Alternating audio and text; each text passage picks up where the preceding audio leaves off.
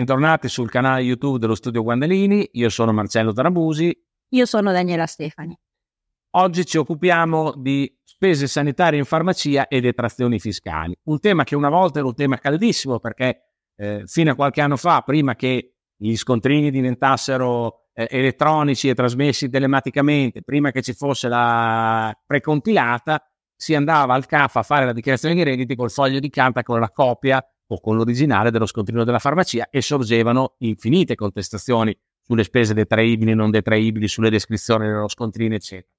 Oggi gran parte di questi problemi sono risolti dal fatto che abbiamo l'obbligo di trasmissione telematica, peraltro non perdetevi il video in cui Daniele e io vi spieghiamo, vi raccontiamo la trasmissione telematica dei corrispettivi eh, e delle fatture sanitarie al sistema della tessera sanitaria, trovate i riferimenti in descrizione eh, alla puntata che ne tratta. Ma noi oggi parliamo invece proprio specificamente delle spese sanitarie detraibili in farmacia, dicevamo una volta il problema principale del farmacista era che a maggio tornavano i clienti inferociti perché il CAS gli diceva che lo scontrino non andava bene.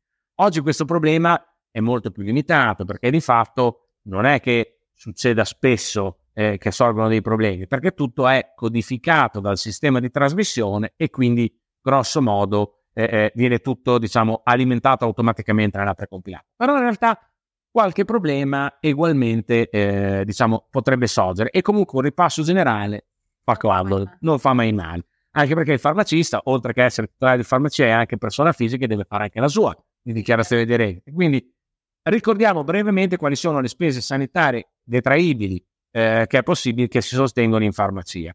A ciascuna di queste poi corrisponde, lo vedremo sempre nel video sulla trasmissione della tessera sanitaria, una speciale codifica per l'Agenzia delle Entrate.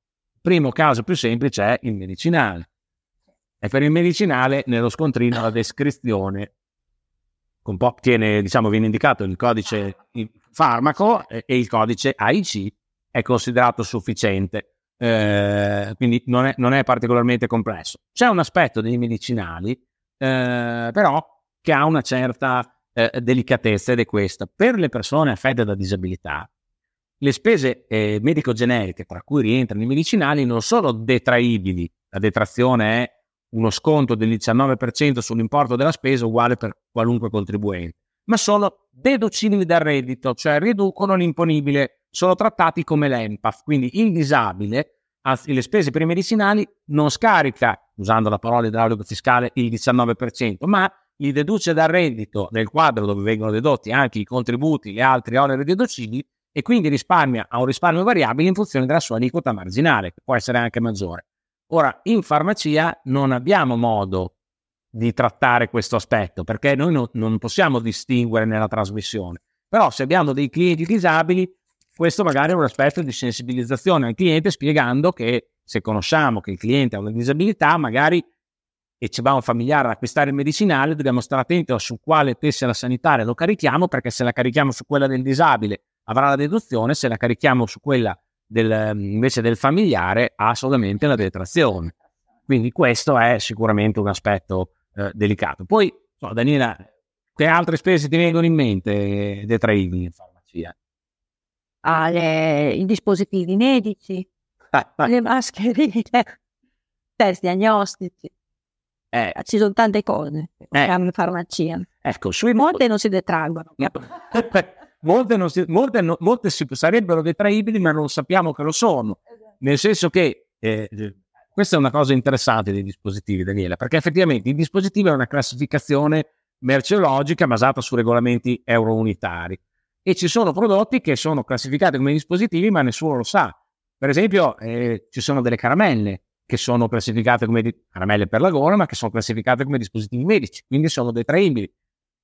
I profilattici sono dispositivi medici, quindi sarebbero detraibili. È raro magari che le persone si facciano fare lo scontrino, però sappiate che sono prodotti detraibili e come quelli ci sono una sé, tantissimi prodotti che noi utilizziamo e che non sappiamo che sono dispositivi, ma in realtà se diamo il codice fiscale in farmacia il prodotto è detraibile. Un aspetto eh, delicato da tenere presente dei dispositivi medici è che ehm, è il modo in cui viene codificato il misuratore fiscale. Perché? Perché eh, a seconda di come esce lo scontrino da- e di come poi viene trasmesso all'Agenzia delle Entrate, qui davvero può, può, fare la differenza sulla detrazione fiscale o meno. Perché? Perché l'Agenzia delle Entrate dice che eh, questa era il circolare di quando ancora eh, sa- diciamo, erano meno, meno note le norme sui dispositivi, ma dice che bisogna classificare i dispositivi a seconda che siano di uso comune, termometri, siringhe, eh, cerotti, fa, c'è un elenco dei dispositivi di uso comune che l'agenzia dice so che sono dispositivi perché lo so anch'io e quindi è sufficiente che ci sia scritto dispositivo medico sullo scontrino e il codice identificativo del prodotto.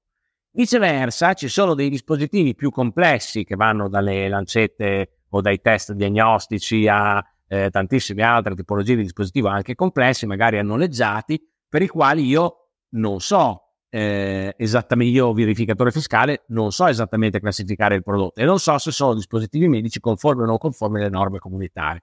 Allora in questo caso teoricamente ti dicono devi conservare la documentazione tecnica contenuta nella confezione per dimostrare che il dispositivo è un dispositivo conforme con marcatura CE.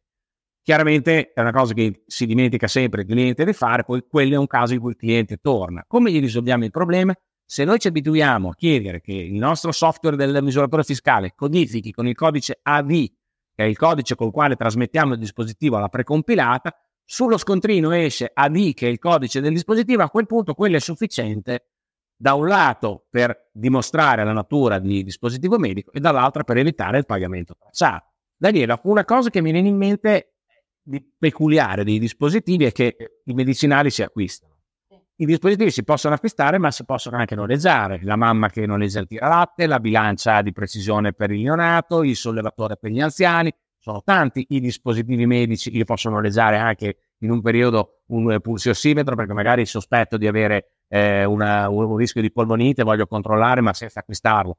Sono tanti i dispositivi che si possono noleggiare. Anche il noleggio dei dispositivi, secondo noi, non richiede il pagamento tracciato ed è detraibile. Eh, però co- come è fatto lo scontrino di dispositivo? Cioè, tu nelle dichiarazioni dei redditi ne vedi tante, hai mai visto uno scontrino di noleggio di dispositivo? Francamente no, io degli, degli scontrini ne vedo molti perché nelle dichiarazioni ne faccio parecchie, però no, scontrini col noleggio no. Forse sarebbe il caso di cominciare a distinguere. Eh.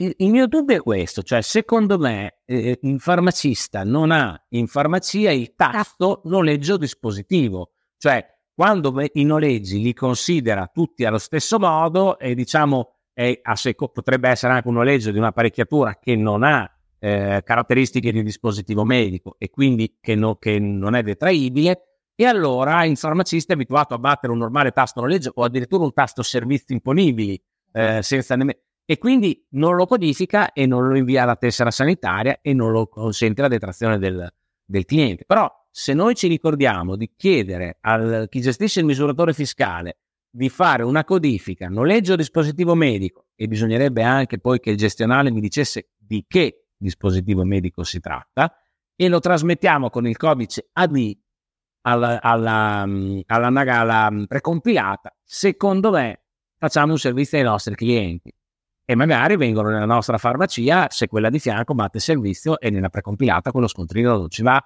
o va a finirci come AAS e altre spese sanitarie che non vengono, che non vengono detratte. Questo è, è quindi sui dispositivi secondo me c'è ancora un po' da, da, diciamo, da ragionare e da codificare meglio il, eh, il misuratore fiscale.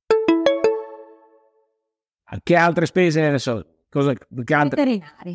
Ah, giusto, è vero, perché è giusto. Allora, sapete che c'è la detrazione sulle spese veterinarie, giustamente, che ha dei limiti di importo, importo contenuto, che aspetta sia sui medicinali veterinari sia sulle prestazioni di cura relative ad animali eh, da compagnia classificati in un decreto, sostanzialmente cani, gatti, insomma, animali, diciamo, eh, eh, piccoli animali da compagnia, ovviamente non, se uno ha una tigre, eh, non detrae le spese veterinarie.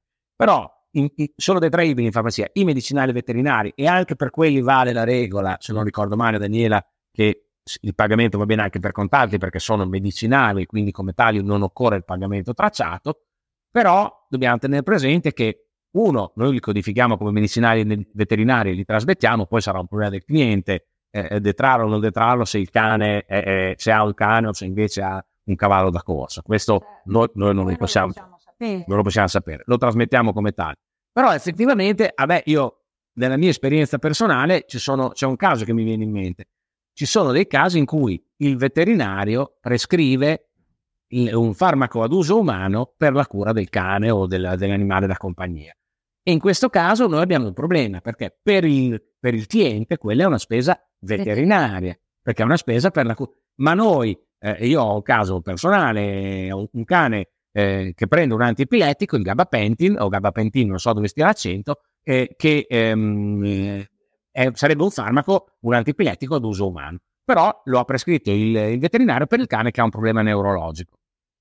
Quello lì, quando viene passato con la penna ottica, esce come spesa non veterinaria, ma come farmaco, viene trasmesso come farmaco.